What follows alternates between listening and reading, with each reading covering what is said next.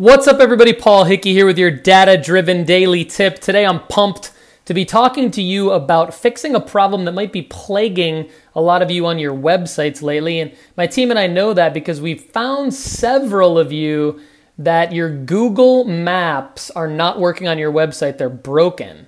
And you may or may not know why, and it's because Google updated their API key requirements and restrictions to where now, if you want to have any kind of Google based maps display on your website, whether it's for a location search or just to kind of show off how fancy you are and how many different cities you've done business or countries around the world that you've done business in, you need an API key. And so today's data driven daily tip is going to be to show you and talk you through, for those of you listening on the podcast, how to create your own new Google Maps API key. So, first thing you're going to do is go to developers.google.com and uh, go to Google, sorry, consoles.developers.google.com, and you're going to go to Google APIs, and you're going to create a new project, okay? And when you create a new project, basically all you need to do is name your project, just name it the name of your website. It's going to take a second, it's going to enable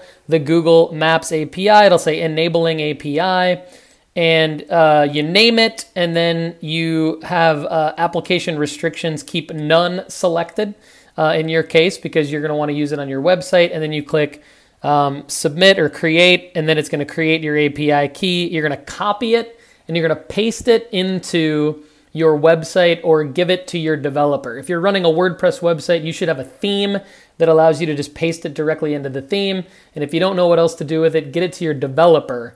And if that developer is us, then we are pumped to have your business. And if it's not us, hit me up at paul at datadriven.design and we can talk about it being us. For more free digital marketing tips, go to dataoveropinions.com. To continue listening on the podcast, go to datadrivenpodcast.com. To listen on Alexa, go to datadrivendaily.com. And to watch more YouTube videos and subscribe to the YouTube channel, go to uh, youtube.com slash Paul Hickey. This has been your data driven daily tip. Thanks and have a great day.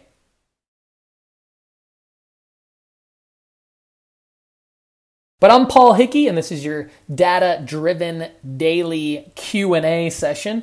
Question number 1 has to do with what is the difference between Facebook boosted posts and Facebook ads? Now, this is a question that not everybody really knows the answer to, and I'm going to kind of break it down. There's a lot of similarities between the two. You can take a piece of content and you can put it in front of an exact custom audience that you can build within the Facebook ads platform for a dollar, two dollars, three dollars, fifty dollars, a hundred dollars, and you can set a budget over a certain time period and you can set an objective. You can say, I want users to click on a button that goes to my website, or I want users to like my post. I want users to try to comment on my post, or my new favorite one, um, submit a uh, message through Facebook Messenger to me. That's a great one. That's a great way to drive some conversions, uh, which is just easy. Allow someone to just send you a message on Facebook, send your business a message on Facebook instead of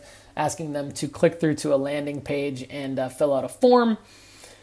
So, uh, the main difference, though, between the two is that uh, a Facebook boosted post, you have to make that post public on your Facebook page.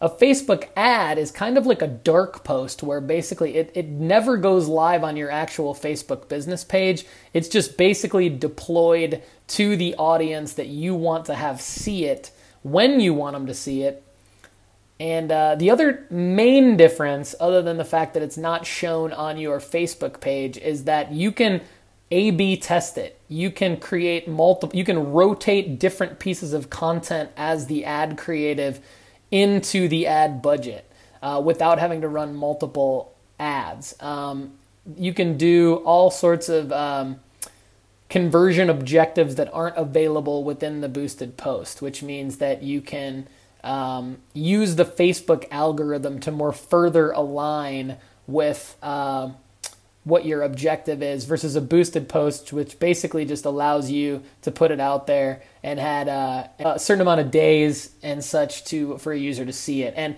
so a Facebook ad, because of that functionality, lends itself to being more of a long-term marketing strategic piece that can be run over a month or a quarter or even a whole year whereas a boosted post is really meant for usually like a 7 to uh, maybe 30 day period of time